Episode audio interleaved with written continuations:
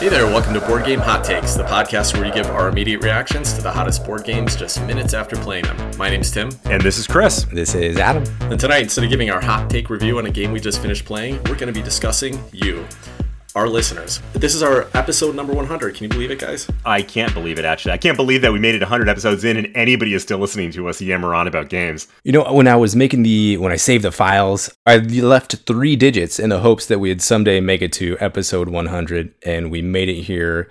My naming convention has paid off. I'm happy we made it to triple digits. Good job, us. What are you going to do when we get to a 1,000, Adam? I, yeah. Well, I, I don't know.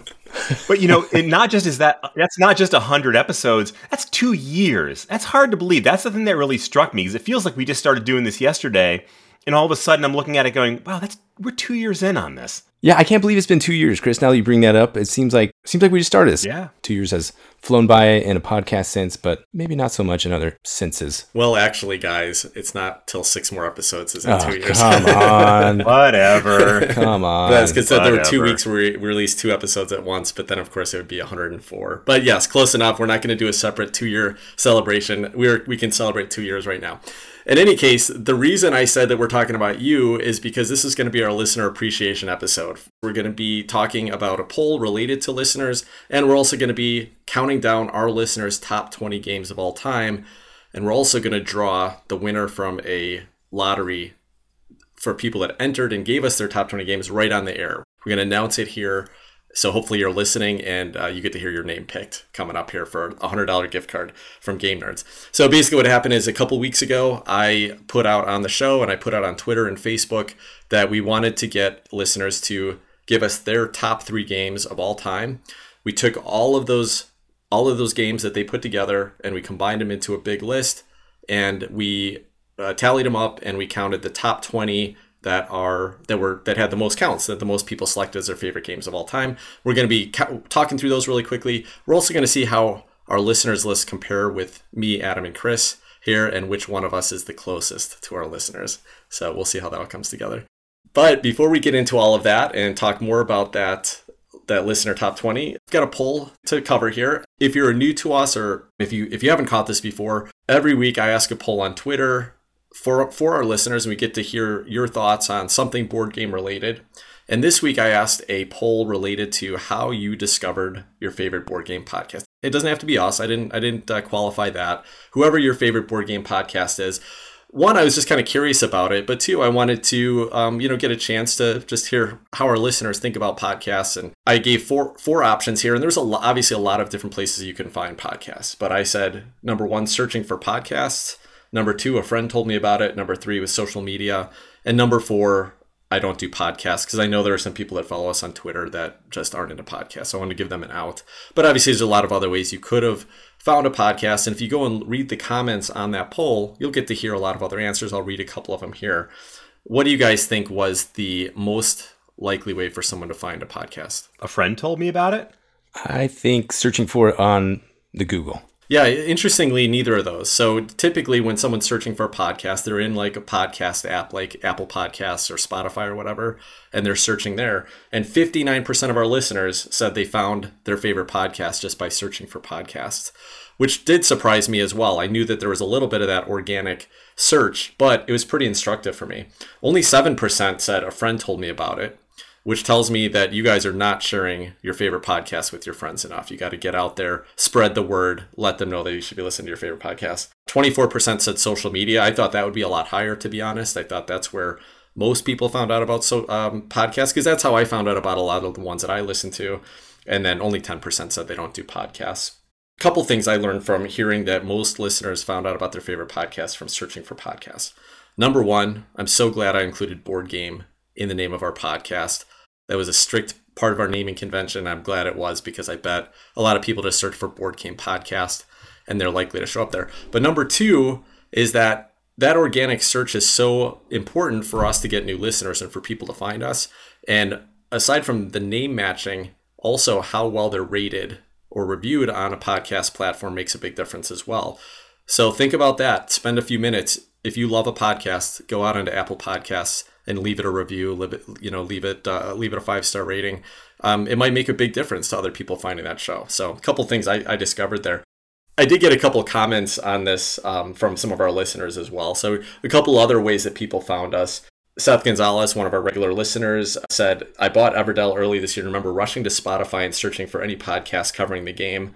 So apparently he, he searched Everdell in his podcast app and found us through that. So one more reason to love Everdell, I guess. Um, Alex McKenney, McKenzie said, I started listening to a board game podcast from the BGG Golden Geek category.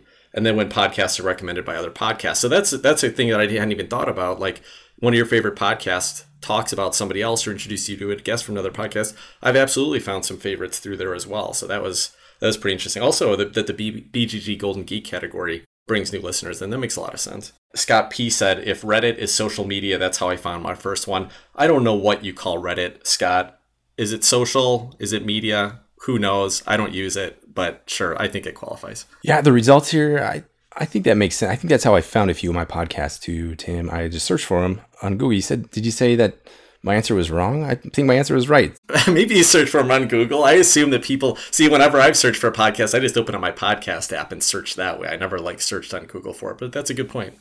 I don't even have a podcast app. I don't even know what that means. Search for a podcast. I'm like an old man or something. So I just went to the Google and let Google do all the work for me, and that's what uh that popped up. My answer is personally a it's like sort of a combination of the two because for one, I do get recommendations from friends, um, and I the reason I don't give recommendations is because nobody who actually knows me wants to spend any more time listening to me yammer on about board games.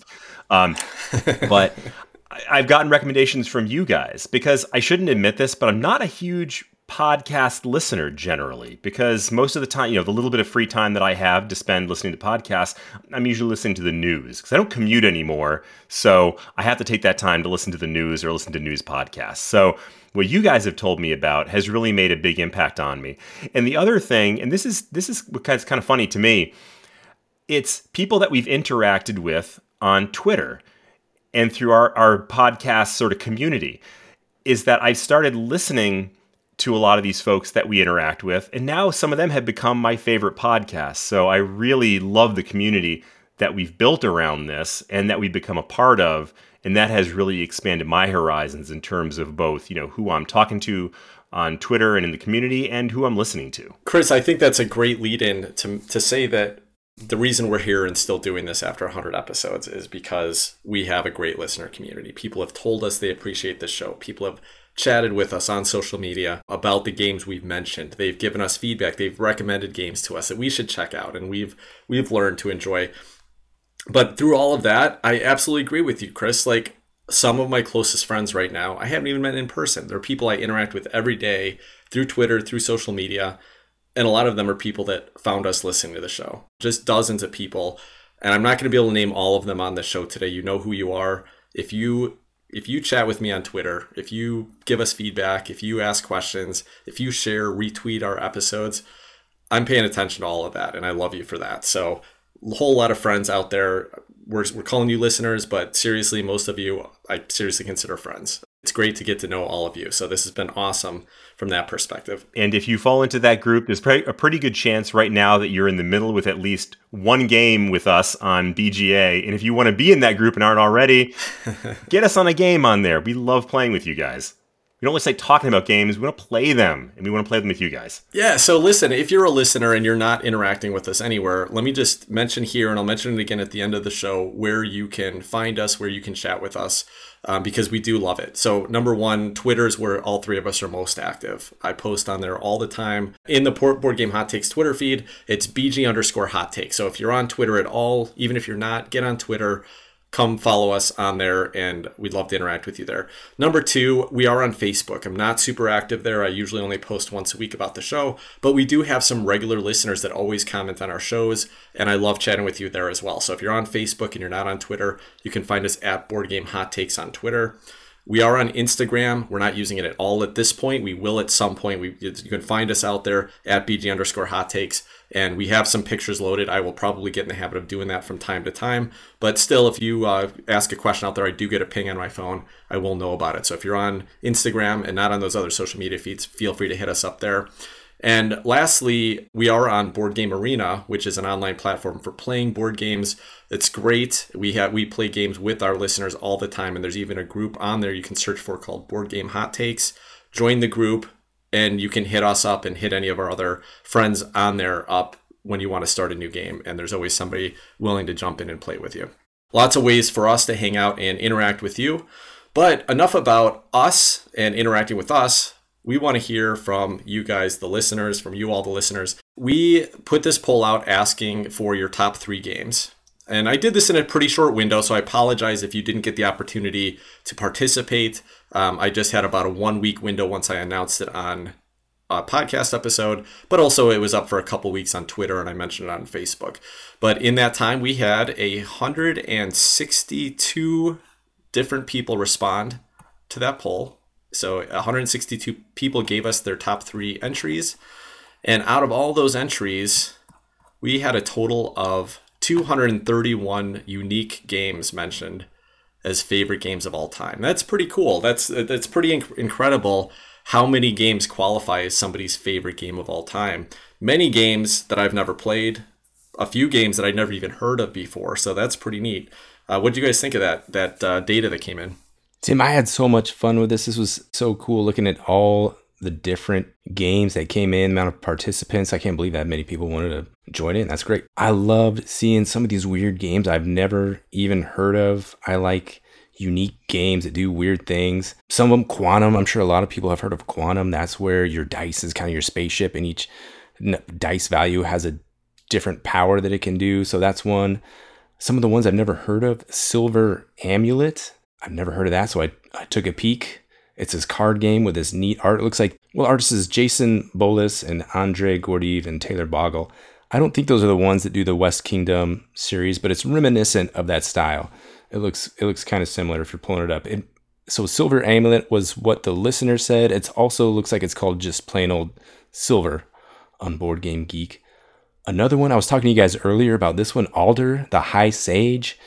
That's a game from 2020, kind of an abstract. I went and watched a video on it. I'd never heard of this game. I went and watched a video on it. It looks pretty neat. You're playing these two by one sort of tiles or cards, and you're trying to make these tetromino shapes. And once you are able to make that shape, you put out your little one of your little, I think it's a sage, and then you get to put out this high sage too that kind of blocks a spot. So it's this little back and forth two to four player game. That looked pretty neat. And then the one other one I wanted to mention that was kind of a, a unique one to me anyway was World's Fair 1893. I went back and watched a Tom Vasel video from like six years ago or something. This was, I don't know, his middle stage hat wearing era of Tom Vasel. And he's, you know, the guy from the Dice Tower. And this was another game. He highly recommended this one. It looked like a family friendly game that's quick to play, easy to understand, but a, a large range of decisions and a low rules overhead. So that one is right in my ballpark. These are all games I want to investigate and eventually get to the table. Yeah, there were so many fun things on this list. And one thing that was fun was seeing the games where we matched up. You know, people had them in their top 20 and they were ones that we really like. And those are, to me, those seem to fit very naturally. I'm like, yeah, they're usually somewhere high on the BGG top 100 and we like them. Other people are probably going to like them. So those didn't shock me. But there were a lot of really interesting and strange ones, like Adam just mentioned, at least strange in the sense that I hadn't heard of them before. And then there were a bunch that I was kind of surprised we didn't see more of. I mean, Gaia Project got one vote. One vote. I think all three of us had that high on our list. I think Wonderland's War got maybe one vote and that was in all three of our top tens. And so it's really interesting seeing how you know people's tastes just differ. You know, it takes all kinds, and everybody's got their own things they love. But I, but more fun, I thought, was what Adam was talking about, the list of games that like I'd never heard of before, and I was super interested to look up a bunch of them. I mean, there's this one called Castell. You're building a human tower. It's apparently something they do in Italy. I mean, what? I mean, come on. So that just that's fascinating. And then there's something in there called Cosmic Frog, which I said, and both of you guys knew it. So I'm I'm probably behind the uh, behind the power curve here. But you're a two mile tall, immortal, invulnerable frog that I don't know harvests terrain. I have no idea what any of that means. But you know, there you go. Uh, happy salmon. No idea what that is but it's a it looks like some kind of little family weight card game, but somebody considers that one of their top games. And I think that is so cool. Not to be confused, by the way, with Discount Salmon, which is an entirely separate game. But so many interesting things out there. I learned a lot by looking at these lists. Chris, did you learn that only one listener thought that Star Realms was one of their top three games of all time? How does that make you feel? It makes me feel elite. There's also one listener that put Inis in their top. I want to give it a shout out to that listener, whoever that was, and he absolutely has proven to me that you guys are wrong about Inis. At least Chris is wrong. Adam, it was you, wasn't it? You came in here and answered that poll. Well, I'm not going to admit my secret internet identity to anybody. Lots of cool uh, uh, op- selections here. It was really neat to see. One thing that I guess I will mention is that in this top 20, there weren't a whole lot of surprises. I think everything that's in this top 20 is in the Board Game Geek top 100. So our uh, you know our listeners are kind of in with the, the rest of the gaming world as far as their tastes go. Um, one thing that did that did surprise me a little bit is that uh, some of these tastes don't match up with ours, so clearly we don't have a lot of influence on our listeners, but that's okay. I'm glad you're here listening, even if you don't agree with us on our tastes. Uh, we'll talk about a few more of those coming up. That's no surprise. We can't even agree with each other. So no. that's a fantastic listener base. Usually not. Sometimes, rarely. Now, as we're going through this 20 list, we're going to touch on them pretty quickly. We don't want to keep you all night. But one other thing I mentioned is that this episode is about you. So you don't want to just listen to us blather on all night. We invited a few guests, a few of our, our listener friends who have been interacting with us on social media and other platforms to come on and lend their voices to this conversation. So, in between this countdown of the top 20, we're going to have some uh, friends join us in and uh, tell us about their favorite games and, and why they love them so much.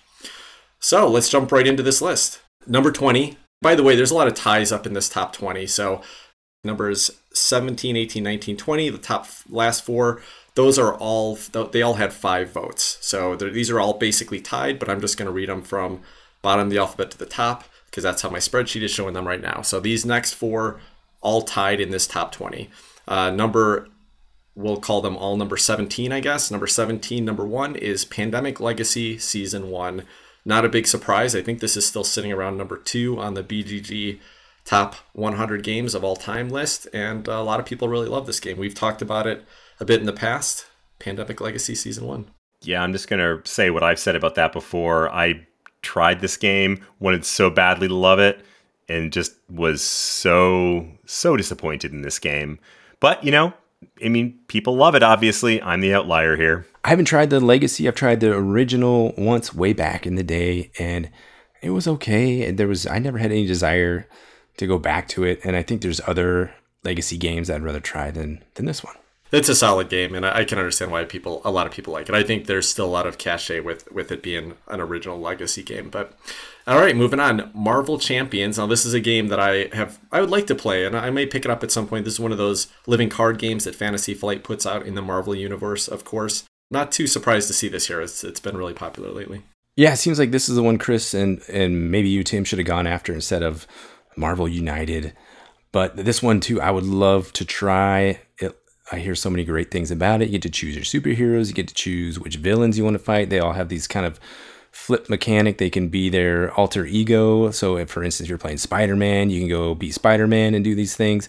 And then, if you need to take a break from getting beat up on, you change back into Peter Parker and you kind of rejuvenate or whatever. I don't even know what's going on here. I want to try this game. I've heard lots and lots of good things. I'm a fan of the Marvel Cinematic Universe. So I'd like to give this one a try for sure. I want to see how many sides these cards have because you know there's the whole multiverse thing. So do you have like a five sided card on this thing?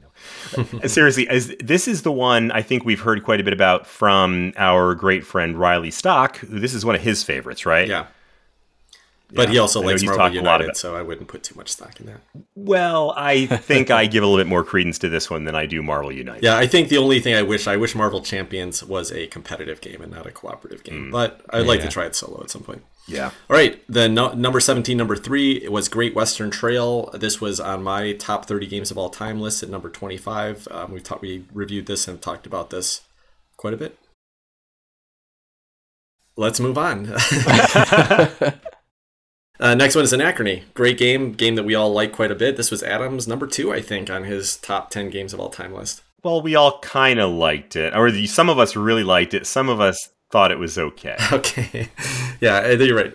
Yeah, this is my number three. I love this game. What a cool theme, cool worker placement, cool giant mech exo suits that you go. I don't know. Just so many neurons firing when this game gets playing. And I said it before. It makes my brain cook when we get it playing. The components are beautiful. The production's beautiful. I can't get enough of Anachrony. I'll give you the good production, man. That's you are right on the money there. All right, well, enough from us. Let's hear from one of our listeners about their favorite game. Hey guys, it's Mel Morris calling from Reno, Nevada. Favorite game? This was a tough one, but I finally decided to land on one that I discovered recently, which is Stonemaier Games Tapestry. Wingspan from Stonemaier also was actually my gateway game back into the board game world as an adult. So I want to give it a little bit of an honorable mention, but Tapestry, really loving it both on the table and on Board Game Arena. I think it has a beautiful production. I love all of the decision making that goes into the different types of mechanisms that are on this game. Looking forward to getting the expansions on there as well. So Tapestry is what I'm going to go to for my favorite of the year. I also want to take a second just to thank you guys for the podcast. Super enjoying it. It's just been so exciting getting back into the entire world of board gaming since childhood days. When I look back to thinking what we played as uh, children, the types of games such as, you know, Monopoly, Othello, Risk, all of those old school games, and looking where board games have progressed to today. Wow. It's just such a needed distraction for many reasons. Super job on the podcast, guys. Really appreciate you and look forward to hearing the new episode every Monday. So keep up the good work. Thanks, guys. Bye.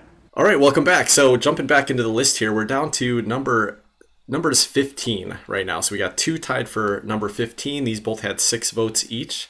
The first one was Dominion, the classic original deck building game. Have you guys, have either of you ever played Dominion? I think I played this one once also around the same time period that I played that original Pandemic, and I had very little experience, zero experience doing any kind of deck building. And the guy that taught it to us had played it a thousand times. So, you know, the game was over in I don't know how quickly, and I had no idea what happened, and I got my butt kicked. So that was my experience with Dominion. I haven't played it yet, but I actually this one is on my interest list right now because uh, my good friend Vinny, so Vinny, if you're a listener, uh, shout out to you, was telling me about this game during a recent visit, and I said I hadn't played it, and so he was nice enough to send me a copy of it. So I've got it, but have not. My wife's been out of town, so I haven't had a chance to get it out and play it yet but I've been looking at it. It just looks like a ton of fun. I love deck builders, so I don't see what's not to love here. So I'm really looking forward to trying that one and seeing it this high on so many listeners' top games lists makes me feel you know even better about it. And Tim, you've played this one, right? Yeah, I played this a lot, a lot. Like I probably played it fifty to seventy times or something like that. Um, it's great. It's the you know it's the the granddaddy of deck building, which of course gives us games like Star Realms and Clank and Dune Imperium and all these other mechanisms. And I played it right when it came out, and I was just blown away. I just loved the, the, the you know just the way that this mechanism worked. Now it got a little stale for me. It's not a favorite of mine anymore. I'm still happy to sit down and play it, but um, I'd rather play most other deck builders at this point. All right, so number 15, number two, also in with six votes, is a more recent game that just recently made the top 100, and this is Cascadia. This is a game by Randy Flynn. Uh, we reviewed this. Chris and I, big fans. Adam f- found it okay, um, but this is pretty cool to see this on so many top top 20 lists, or you know, top three lists, I guess. The more I think about this one, I know you guys are big fans. The more I want to go back to it. It's cool. The tiles are cool. The the little circle Animals are cool. I like the puzzle here, matching up the different types of landscapes with each other to maximize your points. And I, I have fun with this one. It's pleasant. I want to play this one right now. Yeah, it's such a fun, pleasant, meditative game. I think you just said pleasant, Adam. I think that's a really good word to use for this. It's just, it's just nice. It looks nice. It feels chill. I mean, you're building the great outdoors and you're putting animals in it. I mean, who who wouldn't love that? It's not a heavy duty game, but it's a really nice a really nice game to play, especially if you're introducing new people to a hobby game. It's a great place to start. Yeah, I hadn't played it for a little while. I, think I kind of overplayed it for a bit. Um, and then yesterday morning, I had about 45 minutes to play a game with Jen, and we pulled out Cascade, and I loved it. And I, am I'm, I'm like, I'm going to play this more often. So, yes, this is a great game. All right, going down to what I think is number 14 at this point. Yeah, 14 stands alone. Seven votes here. This is Arkham Horror, the card game. So this is another living card game from Fantasy Flight, but in the Cthulhu mythos universe, I guess. And this one's really high on my list. I've been I have not played this game yet, but I I, I think I'm going to be picking this one up pretty quickly. Yeah, I think that was two of us, Tim. You and I both had this on our top to play list, which is, I mean, kind of shocking in and of itself that you and I would both have a you know a common game on our need to play list. But um, yeah, I mean, it's just thematically you can't beat that. I love card games. Bring it, man. Bring it. This one, I have to be very selective with my Cthulhu themed games that I want to play. I'm not the biggest fan. I know Chris is shaking his head at me, but after hearing so much high praise for this one, I'd love to give it a shot and see what it's all about. That's uh, Arkham Horror. All right, so we got three now that are tied for number 11. So these come in right outside of the top 10. Um, the first is, should be no surprise, it's on this list. Huge, huge favorite by a lot of people, and this is the Stonemaier Games Wingspan, which was um, designed by Elizabeth Hargrave. One of the games that I think really had a lot to do with bringing new themes and making them more mainstream and, and giving publishers the feeling like they could actually bust out a little bit from some of the typical fantasy, sci-fi, dry Euro themes. Um, and Wingspan did a great job of that. Um, how is this hitting for you guys these days? I'm only surprised that it's not higher on the list. I mean, whether you love it or don't love it, I mean, you have to admit, like you said, Tim, this is the game that busted the doors wide open. I mean, the legacy of this game is going to be all the other bizarro themes that we have in games out there that nobody would have ever guessed would have made a good board game, but they did, and now we've got them. You know, we got Wingspan to thank for that. I think I think that's a pretty great legacy to have. I am not the biggest fan of this one, but there's no denying the appeal of this game and all the people that's brought in the hobby, like you guys have already said, and the art here is just fantastic. I can't get enough of looking at these cards and seeing all these birds. I love being outdoors. Maybe that's why Cascadia is up there too. I love just seeing these different birds, and it's kind of like I think Chris described it as like an Audubon. Is that is that the right word? What's the what's the is it Audubon? Yeah, yeah, like an Audubon. It's like the Audubon guide. Yeah, it's like an Audubon guide. You see these birds, and it has little stats about their wingspan and region of the world that they live in. So you're learning all this stuff about the oh, and then you see a bird that you recognize, like, hey, I've seen this bird before when I was doing this trip to the northeast United States. So it's it's just got a lot going for it. That's wingspan. Speaking of Audubon, this is actually a funny little sort of crossover here. But this last weekend, my family and I were at the Portland Audubon, where my wife volunteers, and they have this amazing gift shop. And in that gift shop, they have Wingspan. I mean, how many people do you think look at that and say, wow, I never in a million years would have thought about hobby board gaming, but I don't know, the Audubon's got this in there. Maybe I'll pick that up and give it a shot. I think that's cool. Uh, so now, whenever I'm, I was just on a trip to Costa Rica because I'm a world traveler. So all these birds that I saw, I'm wondering like, hey, is that bird in Wingspan? Now I want to go check out Wingspan and see if that bird's in there. So it's it's one of these kind of things where I just keep thinking about this game and how beautiful it is. They keep making expansions that have birds from different parts of the world and then add different gameplay mechanics. So I wouldn't mind going back to this one and seeing what some of those new expansions and new birds are all about. And we're right on the verge of having the Asia expansion coming out here very soon.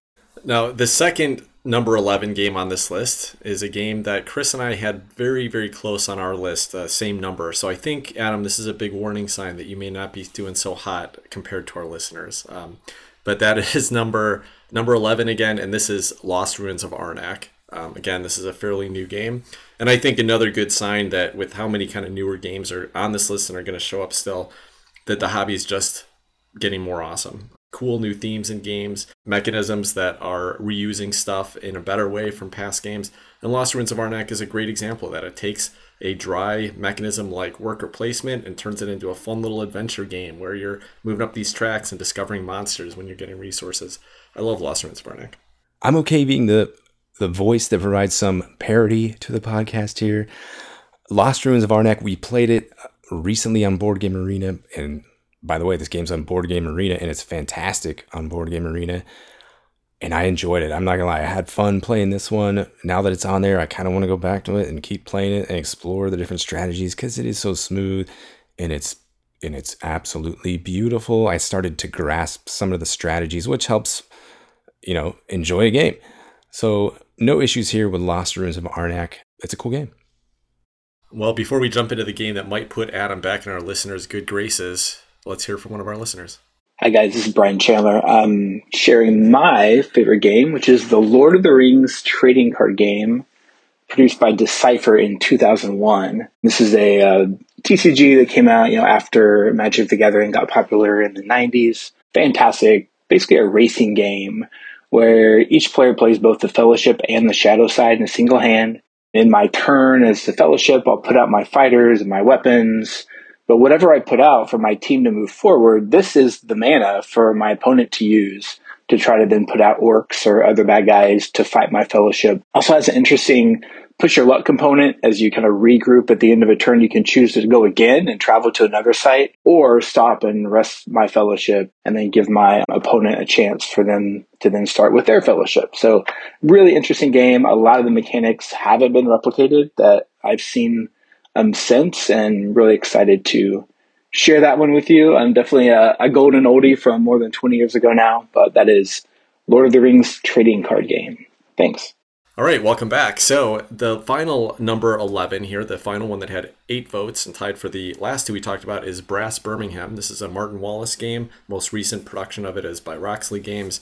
Adam, I think this was in your top 30 or in your top 20. It was somewhere in the in the 10 to 30 list, somewhere in there. Yeah, this is a fantastic game. I absolutely love it. One of the first games I purchased as I was discovering hobby board games. I don't know how long ago it was, five, four, five years ago, three years ago. Has this game even been out that long? I don't know. Beautiful production, fun gameplay, lots of hand management, planning ahead, making sure you have the right card to do the thing you want to do, making these routes. When I played this game with my dad, he kicks my butt at it every single time. He ends up with trains all around Birmingham. He's got like I don't know, 60 link points before anybody can blink an eye. A lot going on here. I love this game. That's Brass Birmingham. Yeah, I loved this game. Then I hated this game and you do a bunch of stuff where there's like rules that are completely incomprehensible and you have to have beer for I still don't understand why you have to have beer, but you do. And I don't know. I I I want to love this game. I've only played it twice. The first time I loved it, second time I hated it. The third time is going to be the real the real test. So, there times of charm. We got to play this four player at our next con I think Chris may be playing it in person, picking up those little, little beer barrels, beer, beer barrels, beer barrels. Right? Yeah, the beer beer barrels.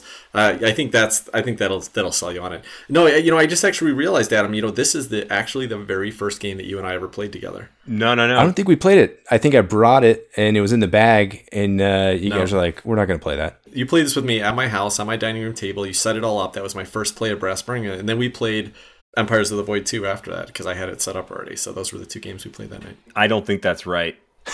I think the first I think the first time we got together, we played Tapestry and then Irish Gauge. Irish. No, you're right. You're right, Chris. I forgot you were at that first game night that Adam came to, but the next time you didn't show okay. up that night and Brent ended up canceling at the last minute. So Adam and I played. So it was my third game I ever played with Adam. It's close though. So early. My memory has not completely failed. early. This was this was the first time Adam taught me a game. I think. No, Irish Gauge was. I, never mind. Forget it. Forget everything I just said.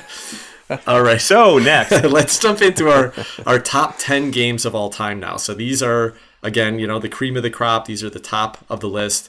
Um, now, three of these tied. Uh, they all had nine votes each. So this is going to be numbers uh, eight, nine, and ten. The first one we mentioned is Viticulture. This was designed by Jamey Stegmaier. It's published by Stonemaier Games.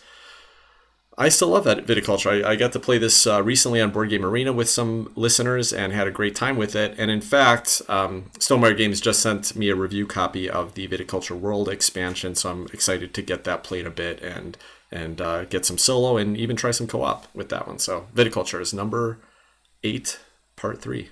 Yeah, love this game. Uh, but then there's no surprise. I mean, anybody who's listened to this podcast before knows that I love Stonemaier games. I think they're really fun and they're really good. I've talked about this one. I think it's an elegant rule set. I think it flows nicely. I haven't even played it with any of the expansions yet, and I think you've commented before, Tim, that the expansions really kind of are indispensable in this game. So, as far as I'm concerned, it can only go up from there. So, I I tip my hat to our listeners for having such good taste. Adam, what do you think about viticulture? I think I haven't played this one enough. I've played it once or twice only, and I really enjoyed those plays. I want to go back. I want to play some more. Now that Tim just mentioned on Board Game Arena, I need to. Why don't we? Why don't we fire one of these up. Yeah. Let's do it. Chris, it's funny when you first started to say, I've mentioned before, I love, and I thought you were going to say alcohol. And then I was going to complain why you didn't like the beer in Brass Birmingham, but you like the wine in viticulture. But then you completely changed the direction there. So take it all back. I'm keeping you on your feet. All right. So while we're talking about Stonemaier Games and Jamey Stegmaier, number eight, part two, is uh, one of his designs as well. And this is Scythe. This was high on both Chris and my list this, this year. I think it was in my top 10 to 20 and in Chris's top 20 to 30. Um, yeah, Scythe. I'm, I'm not surprised to see this on here. You know, Tim, you made a comment that I thought really kind of summed it up for me. It's one of the finest examples of world building in any game that we've played. There's this fascinating 1920s, 1910s post World War One Europe with the mechs and the weird technologies and the f- cool art, and it's just I mean, it's everything that I love about the production in a game and thematic nature of a game plugged into an actual really good game, and that's pretty priceless. This game's so fun. Tim, you have everything for this game. I loved that last play we had down in Palm Springs. Giant metal mechs crushing all over the landscape. What's that center factory? Is it just called the factory? And the one in the middle? It's called the factory. Factory in the middle, changing hands, I don't know, three, four, five times in that bid for the final chunk of points there. It was just fantastic play of this game. All right. So the last one of the tied for number eight is a new game, new hot game, and that is Ark Nova. Ark Nova is uh, late, latest capstone games release. I think Mathias Wigge is the designer here. It's a game that made it on both Chris and mine top 10 lists. I think number six for both of us. Uh, this is the zoo building game that uh, takes some DNA from Terraforming Mars. Ark Nova, wider than a mile. It's da da da. I don't know. I just had to sing that. It just it, it came to me. Great game. I love it. It's better than my singing. I have just played this one the once. I think also wouldn't mind playing it again. So far, it's kind of meh for me, middle of the road. Uh, I need to play more. All right. Before we get into the next list here, let's hear from a listener. This is Riley Stock from the Board Game Community Show podcast, and I wanted to say congratulations on 100 episodes. You all are killing it. I love listening to this every week. In fact, start putting them out every day because I'm tired of waiting a whole week between episodes. If you could do that for me, that'd be great. My favorite game is Spirit Island for so many reasons. It's great co op, but I mostly play it solo and there is so much variety to it. I get to play different adversaries, different scenarios, different spirits, shuffling the fear cards different, and that's just the base game. And then you add in expansions, and all of a sudden you got these different tokens that do different things. You get event cards, you get even more spirits, adversaries, and scenarios. It is just fantastic. I also love the reversal of the colonialism. You know, you're the spirit protecting this island and protecting your people and trying to drive these invaders out so that they don't mess up your lands. I love the story that it tells as far as the difficulty progression. The progression is essentially your spirits building power, but the invaders are building power even faster. And you start feeling overwhelmed and you're like, oh my gosh, I'm going to lose. Ah, I, there's no way I can beat these people. But if you've managed your spirit right and you've set yourself up on the island correctly, then all of a sudden there's that turn and it goes from overwhelming to being like, oh my goodness, I am killing it now. Oh, these invaders don't stand a chance. It's such a beautiful progression, and that happens the majority of the time I play. So, Spirit Island, a few games have come close to dethroning it, but that is my number one. Again, congrats on 100 episodes. Keep it up. And until next time, keep nerding out. All right, welcome back. So here we are coming down to the final seven of the top 20 games of our listeners is my number one game of all time uh, from our list last week, and that's Dune Imperium. This was Adam's number two, so a huge hits for us. Chris's number, I think, seven or eight. So this was one of the only games that made it into all three of our top 10 lists, and apparently our listeners agree with us. Dune Imperium's fantastic. What is this a quadruple crossover? Us three with the listeners all in our top 10? Yep, yep. I think that I think it qualifies. I feel like it gives us some legitimacy. well, this next this next choice will take all that legitimacy away because none of us agree with our listeners here, and that is our number. Uh, no, that we got two number fives here that both tied with eleven votes each. So the first one is Root, And uh, Root is a Cole Wehrle design, um, published by Leder Games. Listen, great production, really interesting mechanisms. Just too many rule sets to, to follow for what I get out of the game. So not a favorite for me, but I understand why people love it, and I I'm glad if you can find a group you can get back to and play this with repeatedly. I bet it's I bet it's a pretty cool game. Yeah, I'm to give a variation on that same answer. I haven't quite you know signed on to the cult of Root yet but I've played it enough that I have some, you know, passing understanding of the different factions, at least in the base game. And it's a lot of fun. I mean, that's a pretty cool game. It can be frustrating as well, just because there's so many little things that you can get wrong because you, ah, I forgot this faction can do that or, you know, whatever. But if you're willing to take that time, it's a pretty dang good game. Yeah, if I had 40 plays of Root under my belt, I think I would enjoy play number 41. I don't think I'll ever get to play number four. So, tied with Root for number five with 11 votes is another game with anthropomorphic animals. Apparently, anthropomorphic animals have found their spot on the listeners' top 20 list. And this is Everdell. Everdell was designed by James Wilson and published by Starling Games. And this was on my top 10 list of all time. I think it's like number four, number five on my list. Uh, I love this game. It's fantastic. If you open up any of the expansions after Pearlbrook, you'll find my name in the rulebook because I was one of the playtesters because I loved it so much that James Wilson reached out to me and said, Hey, you're on Board Game Geek answering rules questions all the time. Do you want to get in and play test with us? And had a great time doing that. So I love this game. Love all the expansions. Love the artwork. Andrew Bosley's artwork is fantastic on this. You can take the tree out, though. You don't need the tree. Get rid of the tree in the middle of the board, and uh, you'll enjoy it even more. Yeah, so here's a hot take. I think I like Root better. Now, I'm saying that based on one play of Everdell a long, long time ago, so I may feel differently about it if I played it today. But at least currently in my mind, I'm like, if you ask me between Everdell and Root, in other words, which anthropomorphic animals do I want to visit with? It'd have to be Root right now. But maybe it'll be Cosmic Frog in the future. That's possible. Everdell has the cute little berries, cute little stones, cool little resources. I've only played the once. I, there's another one I would like to play some more and get more familiar with. Let's move to number four in the list. This this game stands alone on this list. It had 12 votes. Shouldn't be a surprise it's up here though. It's Terraforming Mars. I think this is also number four on the Board Game Geek Top 100 list. So this shows that our listeners are kind of honed right in there on uh, what the general consensus is here. But yeah, Terraforming Mars. We all talked about it on our top 30 lists, and uh, great game yeah, what more? What more can you say? Is absolute top notch game. Like Wingspan, my only surprise is it's not higher in the list. Why didn't everybody have this as their number one or two game? What's wrong with you people? This is my more recent introduction into hobby board games, and I love this game. It always have a spot in my heart. Terraform Mars, so cool. Chris, I just want to point out that this was not in your top three games of all time, so I think it Wait, wasn't it number? Was it number three? Yeah, it was. Wasn't it number two? Number two. It was oh, number it's two, for you. Okay, my bad. Oh, my come on, bad. Tim. you trying to call me I on my own forgot- list? forgot Come already.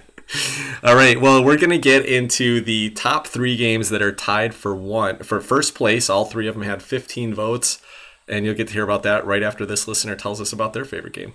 Hey there, I'm a listener called Leanne, and one of my favourite games is the classic tile placement game Carcassonne. It's so accessible and easy to learn because all you're doing on every turn is adding a tile to the landscape of this wonderful French city that we're creating together, and then decide are you going to invest in one of the features I've uncovered by placing one of your people there.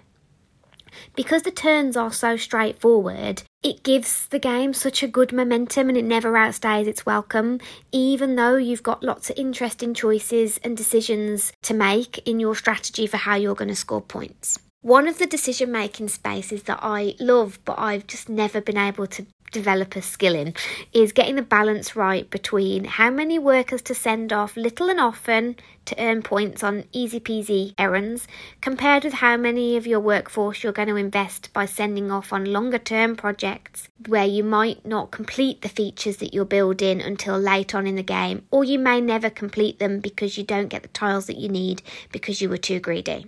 I love that tension and I love pushing my luck. The final thing about Carcassonne that I wanted to say is I love how it adapts to your mood. I've played really relaxed games where people just focus on their own features that they're building, and I've played table flipping games where you're ganging up on each other, breaking into each other's cities, and camping out in each other's fields. And uh, there's a version of Carcassonne for every game group's personality. That's my little love letter to Carcassonne. Thank you very much and congratulations on 100 episodes. I love your podcast and I love your company and I can't wait to connect over your next 100 episodes. Bye. Welcome back. So here are the top three games that our listeners voted for. That more listeners included in their top games of all time than any others. They all tied, so we're just going to start alphabetically, going in reverse order here. Number one is Spirit Island. Spirit Island is is a really interesting co-op game where you are spirits on an island working with the natives, defending it against colonizers, and it's pretty interesting twist on the colonization theme. Really neat artwork. I really like this game but I also have some more to say about it. What do you guys think about Spirit Island? I don't know if Chris has ever played this one, which he'll probably talk about in a couple seconds. I have played this one. I have in my collection. It's one of the ones I've had longest in my collection. I had an early honeymoon phase with this one, and then it became a lot about admin and brain burn. Oh, did I remember to put this conquistador looking fella in by the ocean. Okay, what happens now? The conquistador guy turns into a little house, house turns into a bigger house. And if I don't have enough houses, if I have more houses than big houses, then it turns into a big house. And if not, then it turns. So there's a lot you have to remember here, at least for me. I got a little too much admin and I wasn't doing very much playing. So if you have the time, if you want to just kind of chill out and not be in a rush and take your time playing a very thoughtful, in depth game with a lot of different adjustments to the difficulty, then this game can be a perfect game for you. And I see it's a perfect game for a lot of people out there. So I get it. But for me, this game has kind of fallen a little bit. That's Spirit Island. I have not played it, and it sounds fairly interesting. I mean, the theme actually sounds super cool. I love the theme of this game. I love the idea of flipping the story on the colonization. I think that sounds incredible. I'm just not sure I buy the whole I buy it as a cooperative game. I mean, I generally don't particularly like cooperative games. And where I do get into cooperative games, usually I just mean I'm playing it solo, and then I really want to focus on the ones, uh, things that tend to be very sort of dark and monsterish and very kind of grim and cinematic, like Nemesis or Tainted Grail or that sort of thing. And Spirit Island doesn't seem like it falls into that category. So I wouldn't argue that it's a great game. It's just not my type of game. I am planning to discuss this game at some point on the on the t- table segment. I've heard so much great stuff about this game, as especially as a solo player. Occasionally, I you know, I'm always interested in what the coolest solar games are because I know if it's a game that I'm not getting out with other people, at least I can play it myself. But the thing is, I don't really like playing cooperative, and I don't think this game is going to change that for me. But I think this game is going to shine as a cooperative game versus a solo game. And for all the reasons that Adam said, I sat down to play it solo a couple times. I love what the mechanisms are doing. I love the upkeep phase. I love the card play in it. I think it's got so many cool things going on. But as a solo player, you have to basically manage two spirits from my, understanding, that's the way to get the best out of the game. And so managing two hands of cards and two different roles in between the upkeep of the, the AI and how that's changing all the conquistador stuff that Am was talking about, it was too much for me to enjoy it. And I was going through the same thing every turn. Wait, did I forget to do this? Did I miss this thing? And and that's that feels like work in some cases. And you're gonna hear that coming up with another game that's on this list as well. It's an awesome game. If you like to play cooperative games and you don't mind something that's a little on the heavier side, I think you should check this out. It's a very cool game. I'm going to go back to it and give it a few more tries solo and see if I can get into a little bit of a zone with it and, and feel more comfortable going through all that upkeep. And if I do, it could it could really rise for me. But that's why it didn't make my top 30 list and probably why it won't stay in my collection if it doesn't if it doesn't increase for me. But it's a very very very neat system. That leads us to our number second number 1 on this list and that is another very popular co-op slash uh, solo game, and that's Gloomhaven. Gloomhaven has been the number one game on the Board Game Geek top 100 list forever. And I'm sure you're asking yourself right now, well, what just beat Gloomhaven and Spirit Island are tied with them for number one on this list?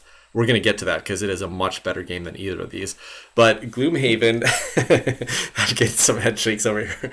Gloomhaven is a cool dungeon crawler with some really neat Euro style hand management mechanisms. I know you guys haven't played this and doesn't seem like either of you too interested in it.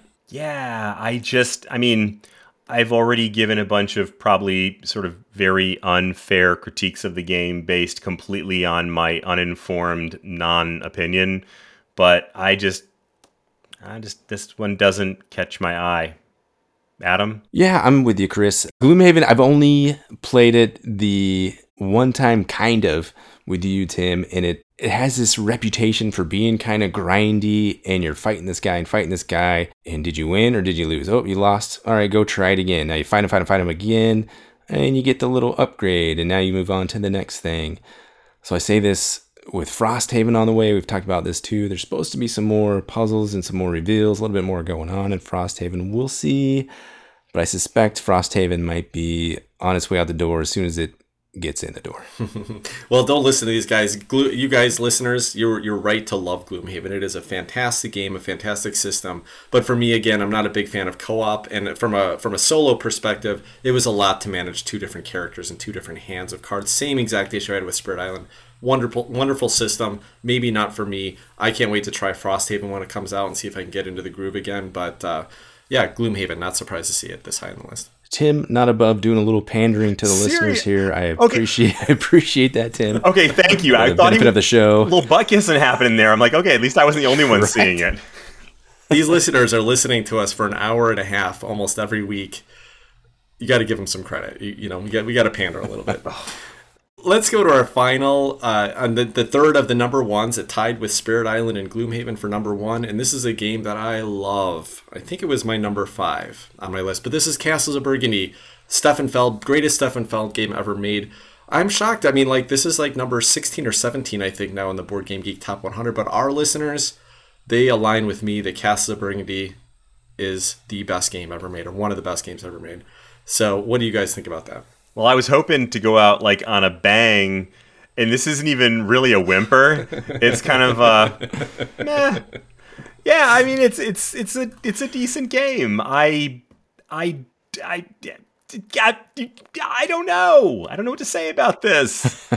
I don't know what to I don't know what to say about the fact that everybody thinks this is their number one game.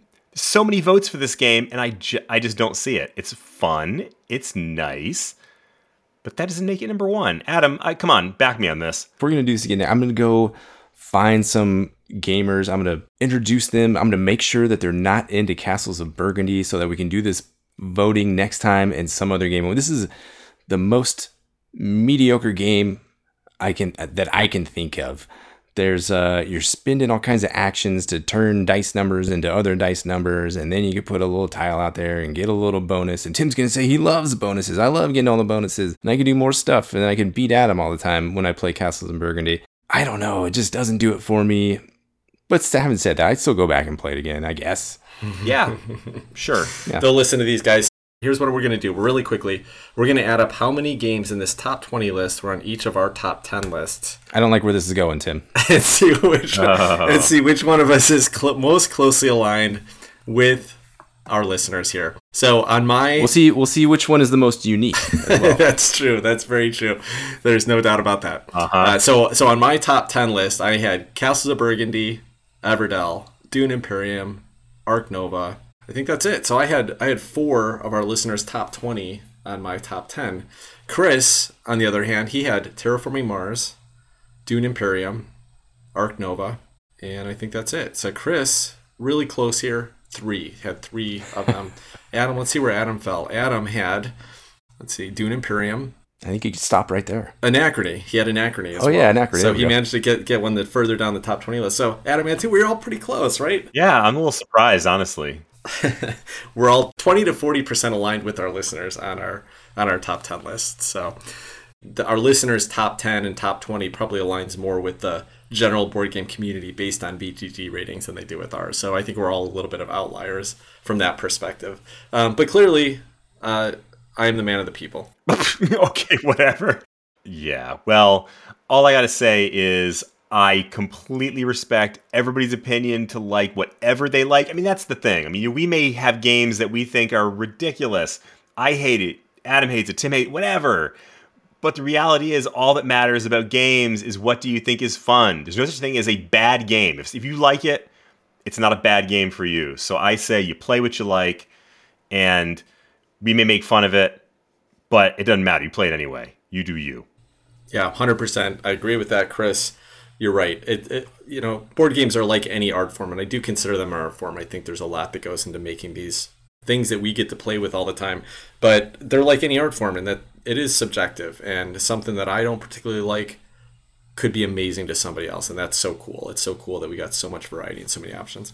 Along those lines, I think you take any any of these games and you get the right group of people around a table hanging out. It's gonna be. It's just. It's just a catalyst to social interaction and hanging out. I would happily play any of these games with anybody that's pleasant to sit around a table with. And it's just fun. That's why I love board games. Well said, Adam. Well said. And that leads us back to we're going to wrap up this episode pretty quickly here, uh, but I just wanted to call out again thank you so much to all of our listeners who, you know, who even show up every week to listen. We've grown dramatically over the last couple of years and really excited to see where the where the show's going. Really excited to share all of this with you and get to chat with with Chris and Adam, but also to all of our listeners every week about what we think about this hobby that we in, that we love and enjoy.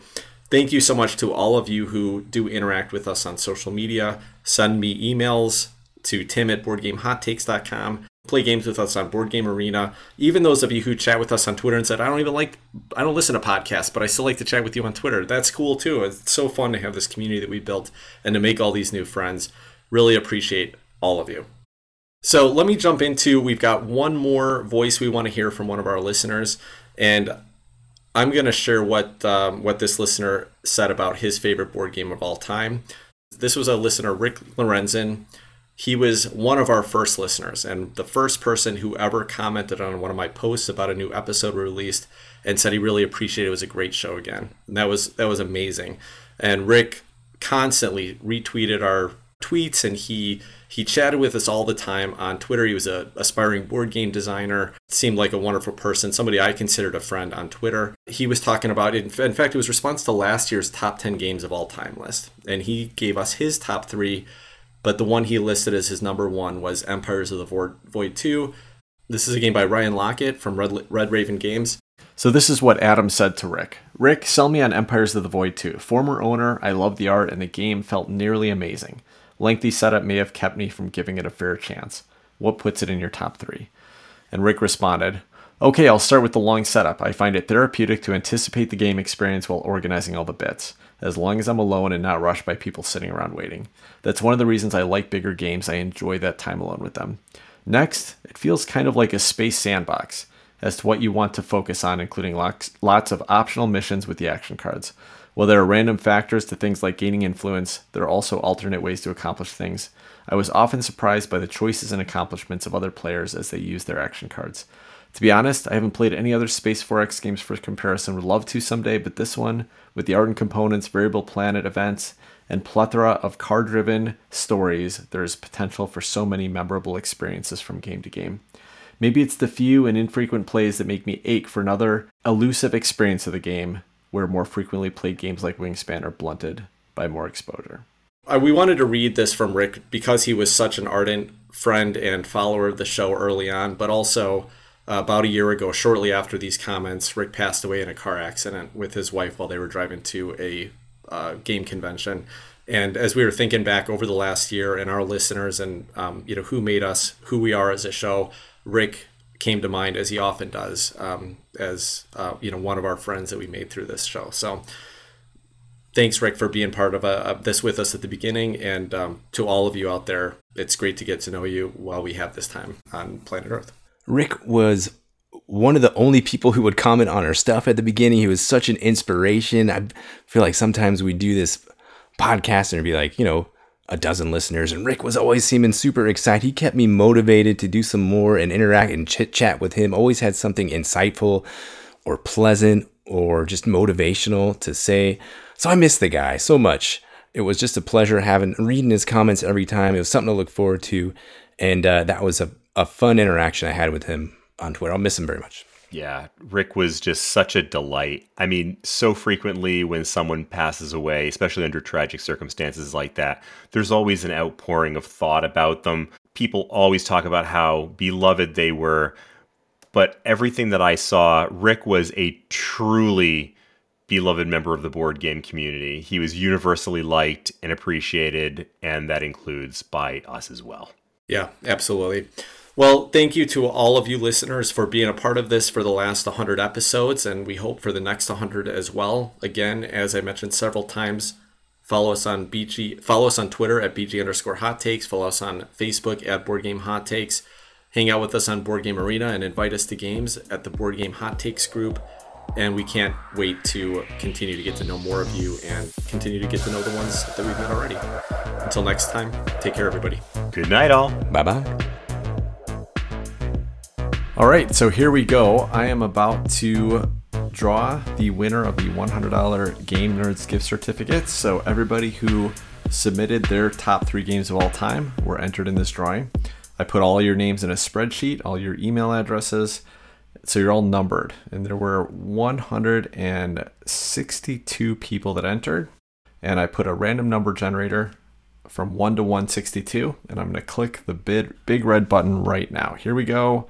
Three, two, one, go. And the number was 120. Let's see who that is. So number 120, Ray Ann. And I've got your email address, Rayanne. Rayanne submitted the answers of Spirit Island, Brass Birmingham, and Quacks of Quedlinburg. All great games. Rayanne, I will be reaching out in about a week after this episode releases. I want to give you time to listen to it and discover that your name got drawn in advance. But if I don't hear from you in about a week, I will reach out and let you know that you won. If you do hear this episode, though, feel free to drop us an email at tim at boardgamehottakes.com and we'll send you that Game Nerds gift certificate. Congratulations!